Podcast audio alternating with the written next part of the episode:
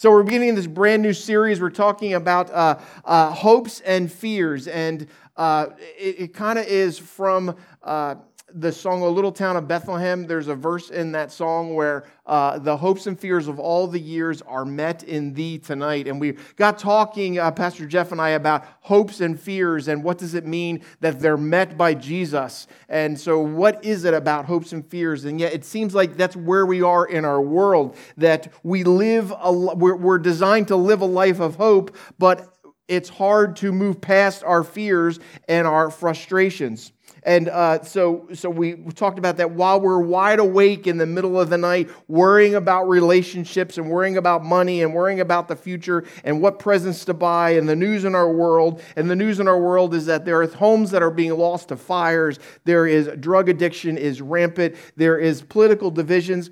And there's even UPS porch pirates. You know what I mean? Like, like you can't even have a package delivered anymore and not have it stolen off your front porch. It's just become that kind of world, right? However, what I would suggest is that our world isn't much different. It just may seem that it's different because our world has always been broken. As a matter of fact, at the time of Jesus' birth, and I mentioned this, uh, I think last week. Uh, no, I wasn't here last week. Oh, all right. So this is the first time you're hearing it. Uh, at the time of Jesus' birth, Rome had taken the region captive, and the Jewish people were under occupation, and the, the Romans uh, ruled strictly and harshly. As a matter of fact, they, uh, as the kingdom was growing, uh, as, the, as the empire was growing in Rome, there was more money was required, and so they taxed and taxed and taxed, and the taxes constantly increased, so much so that they were causing many people to go into debt just to pay your taxes and then they would have their land taken from them, eventually rendering them utterly impoverished. At the same time, there were wars going on, there were rumors of wars as well, and so this area for generations was in constant strife, and the people the Jewish people were longing for a Messiah who was going to come and rescue them. Now, this is the world that Jesus entered on that very first Christmas. A broken world, I would suggest, not much different than the world today. And so the Christmas story speaks to moments like this in history because moments like this are not very different. So, as I mentioned, O Little Town of Bethlehem was written in the 1860s. The United States was recovering from, uh, from a civil war and there was still much hostility within the country. And a pastor from Philadelphia, there you go, wrote O Little Town of Bethlehem. And in the words, he says, The hopes and fears of all the years are met in thee tonight. So, why is there such a similarity across time and across history, whether it's the first century, the 19th century, or the 21st century? Is that our world is a broken place and we are broken people. So fear is this universal emotion. And I would suggest that fear entered the world in, in, uh, in, at the beginning of humanity's existence. So I love, and I've told you this before, I love Genesis. I love the first 11 chapters of Genesis. One of my favorite parts of the Bible because there are so many things in there that talk about the human condition and how humanity has gotten into the condition and the place that we are at. And so this is the case for fear as well. If you were to read uh, Genesis chapter 3, it says this it says, the, the, the writer of Genesis tells us that fear began in the garden. Adam, who's, who's represented as the first man in Genesis, after humanity had broken away from God and had chosen to go their own way, it says that God is walking in the garden and he's looking for humanity. He's looking for Adam and Eve. And when he when God finds Adam, Adam says, "I heard you walking in the garden, so I hid." And why? Because I was afraid. And fear entered our existence. And so you see, our world is always broken, and brokenness doesn't take a day off. Brokenness doesn't even take a season off for the holidays, although we'd like to believe that, right? We'd like to think at Christmas time things are uh, better for people. But hospitals don't close on Christmas. And so people are still sick, and people will still be injured. Emergency rooms will have to be staffed. Police departments will be staffed because there are bad things and bad operators that still exist. Funeral homes will still have funerals because people still die at Christmas time. Families still fight. Relationships are still broken because fear is always present in a broken world. So, fear is a legitimate emotion, but it doesn't need to control us. And so, a life mainly guided by fear is one that's small, it's one that is shrunken, and it becomes a substitute for what could be. Now, there's a purpose to fear. Fear is so that we act, uh, right? You've heard the saying deer in headlights. Why do we have a saying like deer in Because when deer are fearful, what do they do? They freeze, right? And what happens to them next? They get hit by a car, right? That's what happens next, right? So fear is not meant to make us motionless. The purpose of fear is actually to motivate us, motivate us toward action, right? Either to avoidance, that's still action, or it's preparation for something, or it's a new level of focus or concentration. But it doesn't need to control us. So when we have risky behavior, risky behavior leads to fear, and fear can be conquered then, right? Through our courage, through the next step. So courage can listen to fear, but don't, uh, but doesn't misunderstand it as nature's ultimate stop sign. So just because we're afraid doesn't mean we stop, doesn't mean we freeze. Now, so fear isn't always our enemy, it's simply something to be overcome. It can be a stimulus to act properly, it can guide us to adapt. It can guide us to act well. It always signals the unknown, and the unknown is where the amazing can be found. So, fear, for you know, as an example of fear, is, is if you're driving down the highway and someone changes lanes quickly in front of you and you have to suddenly step on your brake and swerve around them or something like that, what does it cause you to do? There's some fear, there's a sudden reaction, your heart's beating quickly, and then what happens? All of a sudden, you have both hands on the wheel, right? Fear has caused you to act, right? To respond, to be more judicious, to be more careful. And so, so fear has a purpose. So, Christmas is not about the absence of fear. We're not trying to remove fear from our lives. Christmas is about the presence of a Savior born in a manger in the midst of fear. So, Christmas says that there is a hope that can conquer fear. Christmas says that hope is in the face of fear and it won't allow fear to control us. That there is a living hope, a perfect love that can dwell inside of you and I and it will cast aside all fears. A decision to live from love, not from fear. So, over the next couple of weeks, we're going to be looking at the Gospel of Luke. Uh, Luke does this incredible job of, of connecting fear and the Christmas story. And so, we're going to look at, at some things from Luke over the next few weeks, all the way through December 30th, actually right? Is that a Sunday? I think the 30th. Yeah, all the way through December 30th. So, about the idea of names, because names are important in Luke's gospel. Uh, today's story centers around two characters from the Christmas story, Zechariah and Elizabeth, and their names are very important to the story. Now, naming in ancient times was important, uh, less important today. Uh, my full name, my full first name is Richard. I was named Richard because my father had a a brother named Richard, and he liked his brother, and so he wanted to name me Richard. Now, my mom agreed to that name because she used to watch a show called I Love Lucy. and I Love Lucy had a little Ricky. So she said, We can name him Richard if I can call him Ricky. And so I grew up being Richard, but called Ricky. Isn't that sweet? Now, the story continues in that Pastor Jeff got involved in the story because when I came to Hope uh, when I was 40 years old back in 2006, he said, I will not have an associate pastor named Ricky. and so he said, We're going to call you Rick. And so now you'll know who has known me longest. Because there are people in my life who call me Ricky. Kevin Livegood back there in the red shirt has known me since college. And so Kevin calls me Ricky. Uh, my wife calls me Ricky. Uh, Dave Evans calls me Ricky. Uh, a lot of people call me Rick here. You're allowed to call me whatever you want. Just don't call me Richard because it just doesn't fit. Uh, but you see how that is that naming today doesn't always have the impact that naming had in the first century. In Hebrew thought, the name represented your identity, not simply a convenient way to differentiate you from somebody else by calling out your name on the playground. The Israelites believed that names defined us. So, names given at birth had meaning. And to some extent, names were given as a way to give prophecy. See, if you hear something over and over again, you tend to believe it.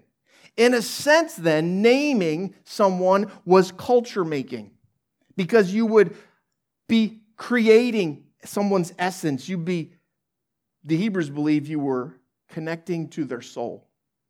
And so in Hebrew culture, it was thought that our names were a result of a partnership between our effort as parents and even God. So when naming, we were creating. Now, again, see, I love Genesis. When we go back to Genesis, we find that God named things as he created. It says in Genesis chapter 1 that God said, Let there be light. He named it light and it existed. Just the naming of something in God's God can create just by naming things. Then we find out that later, after God created Adam, that he invited Adam to be a part of creation when Adam got to do what? Got to name the animals. And so naming became part of the creative process. And so the Hebrew thought was that when you were naming your children, when you were naming something, you were part of the creative process, part of what God was doing. And that you were prophesying into this person's life. Now, give, give you an example of this. Uh, so there is in the Old Testament, there's Abraham, Isaac, and Jacob. All right. And Jacob, when he was born, was holding on to his twin brother's heel. And so he was named, his parents named him, his father named him heel grabber. That's what Jacob means. Jacob means heel grabber. Now, that has another meaning. It was an, it was an idiom, it was a, a slang for someone who deceives.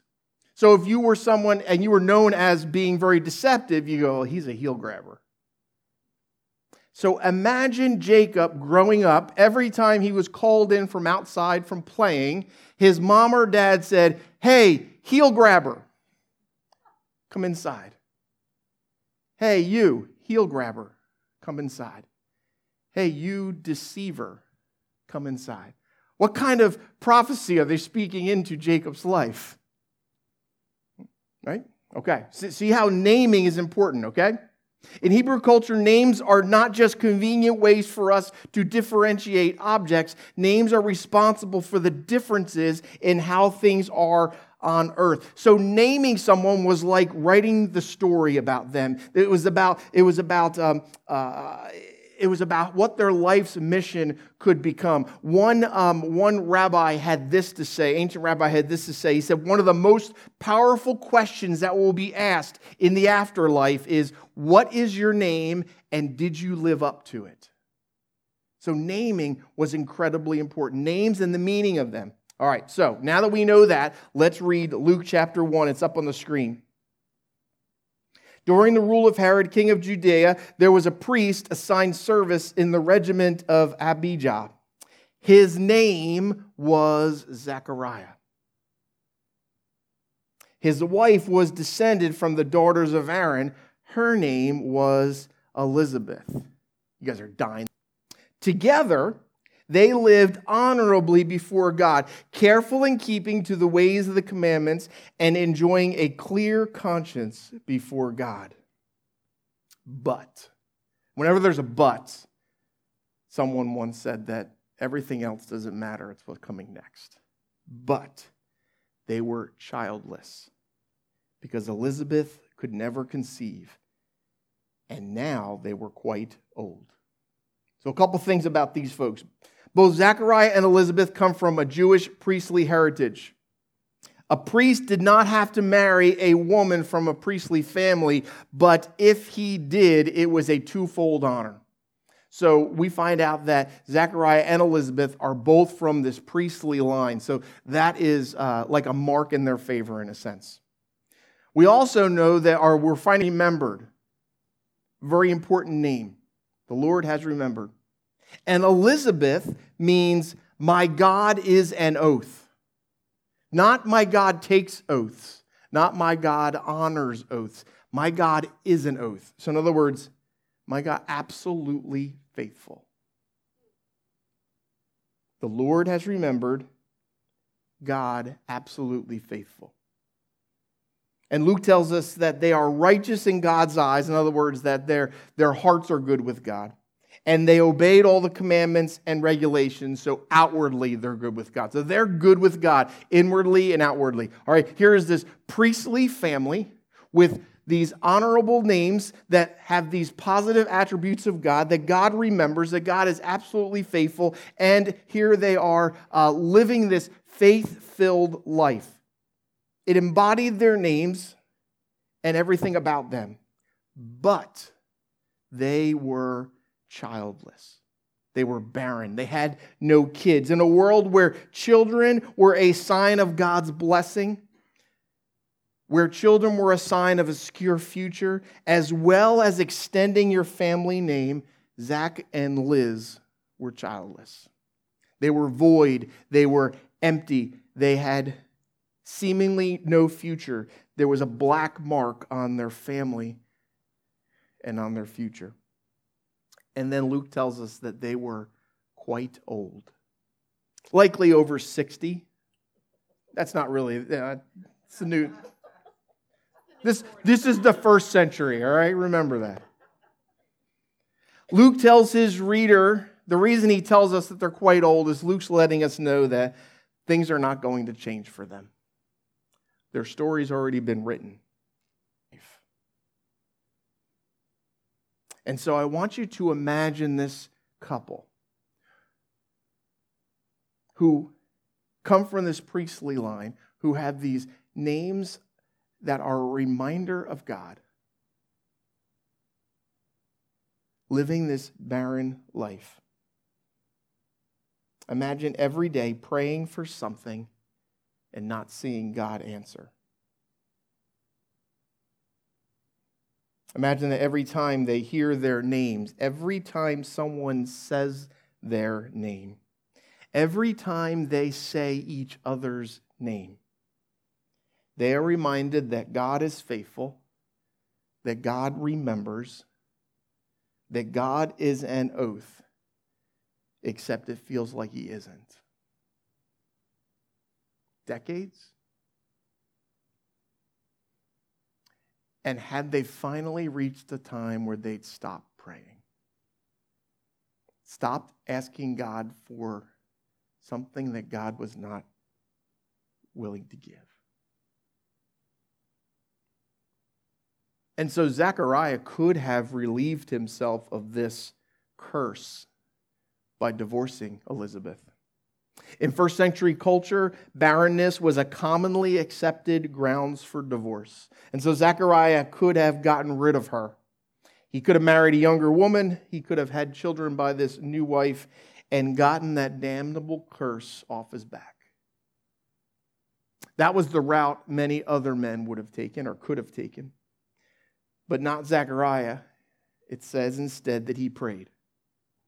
And he lived with this tension of hope and fear in this world. Where is God in all of this? I've been praying and I'm not sure God is listening. And if God is listening, why is it like this?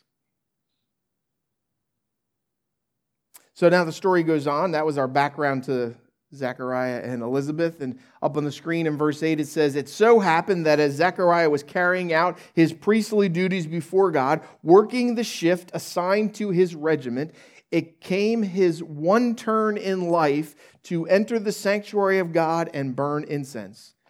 The congregation was gathered and praying outside the temple at the hour of the incense burning. So Zechariah is uh, serving in the temple. There's about 18,000 to 20,000 priests who would serve at this time. Okay. And so he, uh, uh, he had literally won the priestly lottery.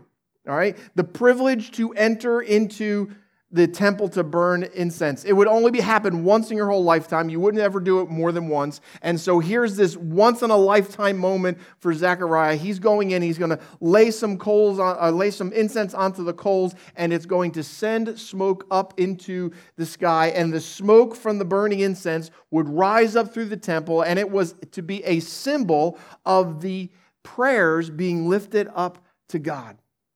And so the people would be gathered uh, for this experience. They would be there just to watch this, to witness it, and they would be praying while Zechariah was in the temple and watching the smoke rise so that they could imagine that their prayers were being lifted up to heaven. And they would continue to pray until the priest returned from the temple area. So while this thing, this once in a lifetime moment, Luke goes on and says, unannounced, I don't know how you would have announced it, but unannounced, an angel of God appeared just to the right of the altar of incense. Zechariah was paralyzed in fear. See, an angel shows up, and Zach is afraid. Why? Because an angel showed up. You see, this is the reality. When we read the Bible, sometimes we think, oh, it's just filled with angel stories. It's really not as common as you would think. And if you Google it, someone will tell you how many times, because that's what I did. All right? I wanted to see how many times are angels mentioned in the Bible. So you Google, how many times are angels mentioned in the Bible? See, when I went to seminary, that didn't exist. You actually had to count those puppies. Now you just Google it. So, sure enough, it turns out 65 times in the Old Testament and 18 times in the New Testament. Now, that does seem like a lot, but when you recognize that that's written over centuries, centuries of time, it's not often that angels show up. So, why is Zechariah scared? Because an angel showed up. He's just going through the routine. He's there doing, I love how the message version says uh, he's there for his shift. All right? He's just doing his deal, right? He's doing what he's supposed to do. He's dropping off the incense, and prayers are supposed to be going up to heaven. And I imagine at this point, he's thinking, I'm in my 60s. My prayers aren't going up to heaven. I'm not sure where they're going because I've been praying for a child, and it just isn't happening. So, where are you, God? Because I don't see it.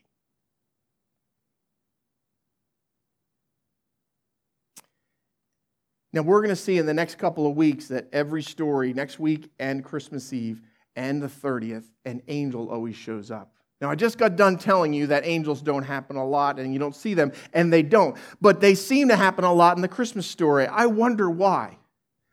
This is a big deal. God chooses to come down from heaven as a human being. It's a big deal. So you bring angels when you're doing that. So we left Zechariah. He's in the temple. The angel is standing there and he is scared. And it says up on the screen, but the angel reassured him, Don't fear Zechariah. He uses his name. Don't fear Zechariah. Your prayer has been heard. Elizabeth, he uses her name. Elizabeth, your wife, will bear a son by you. You are to Name him John. You really want to know what John means, don't you? You're going to leap like a gazelle for joy. Zechariah is not as old as we think. And not only you, many will delight in his birth. He'll achieve a great stature with God. The angel used his name he said this He said, Don't fear, the Lord has remembered. Remember, that's what Zechariah means. Don't fear, the Lord has remembered. Your prayer has been heard. Elizabeth, my God is an oath, faithful. Elizabeth, faithful, your wife will bear a son. Just as the incense is rising up into the sky, Zechariah, know that your prayer has been heard. God's heard you. Not just any prayer. God has heard the prayer that you've been praying your whole life. And you will have a son, and you are to name him John. God has been gracious. God has been gracious.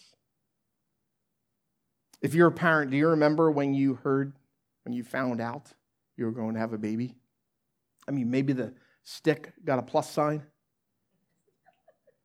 or maybe the ultrasound showed that little peanut and you couldn't believe it really was there, but the doctor swears that's what it is. Right? There was excitement, there was joy, there was a little bit of anxiety. And what if you had, you may be hearing you have had trouble conceiving? Even more excitement, even more joy, even more anxiety. What if you lived in the first century and you were decades past childbearing years and you believed you was displeased with you or your spouse? and everyone in your culture believed the same thing. Can you imagine the excitement when the angel tells you you will have a son? God has been gracious. Excitement and maybe even some disbelief for Zechariah. Verse 18 says, I don't think it's up on the screen now. It's just here. Zechariah said to the angel, Do you expect me to believe this? I'm an old man and my wife is an old woman. He's being honest. She's not there. See, what Zechariah probably feared was happening in his life is that God was offering condemnation and punishment, and now an angel shows up. But what he received was affirmation and grace. And an answer to a prayer that he had likely long ago stopped praying. Too good to be true. Too many times he's been told God had abandoned him, that you're being punished, that Elizabeth is being punished. Zach, divorce her and move on. And so he says to the angel, This is beyond God's ability to make happen. This is too good to be true.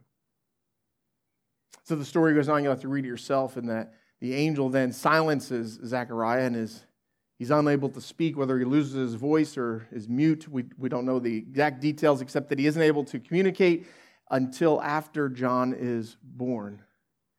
Gives Zechariah some time to reflect, I would think. And then in verse 23, it says, When the course of his priestly assignment was completed, he went back home. Is that a killer? He leaves the angel, goes out. He can't just go home. He's got to finish his duty, he's got to finish his tour.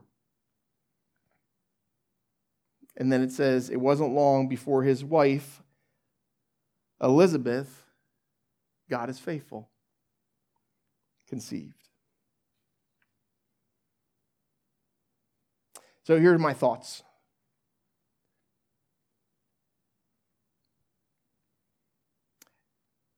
As we're journeying, journeying through this life, there becomes times, difficult seasons. Sometimes you may be in one right now. And as you look forward, trying to look past Christmas, all you can see are the ways God is not going to provide. And it can be easy to lose hope. And you could think, my situation is impossible. My spouse will never change. Our marriage is beyond repair. We will never get out of debt. Our kid is headed down a horrible path and there is no hope. I will never be well again. This job will never improve. I or we will never recover from fill in the blank. My friend, my brother, never have a faith in Jesus. And you may be, may be wondering, where is God in all of this? I've done everything right, or maybe you haven't either. And the circumstances seem overwhelming. And for those of you who are in that spot, I want you to hear these names again. The Lord has remembered. My God is an oath, absolutely faithful one. And God has been gracious. For with God, nothing is impossible, and Christmas tells us that the hopes and fears of all the years are met in Jesus tonight. Maybe you've heard or you've thought it's too late. This is the story of my life. It's been written. There's no reason for God to show up now. The Lord has remembered. My God is an oath, absolutely faithful one. God has been gracious. Believe, be faithful, keep on keeping on, because the hopes and fears of all the years are met in Jesus. See, Christmas is not about the absence of things that cause pain and cause fear. Christmas is about the presence of a Savior born in the manger in the midst of that circumstance. Christmas says that hope can conquer all of our fears, a living hope that casts aside all fear. So the band's going to come up, they're going to lead us in a song, and uh, I, want to, I want us to pray before they lead us into that song. It's um, let's just pray. Why don't you stand with me?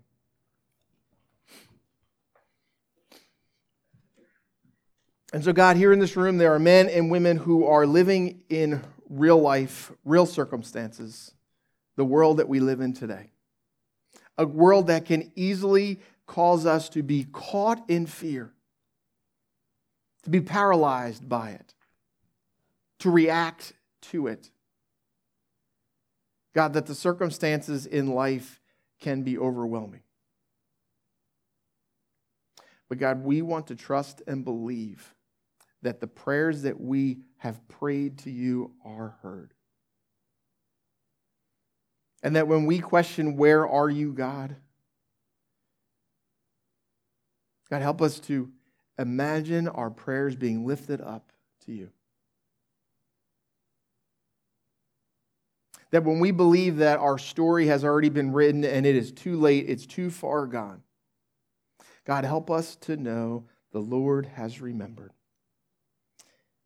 That God, you are absolutely faithful.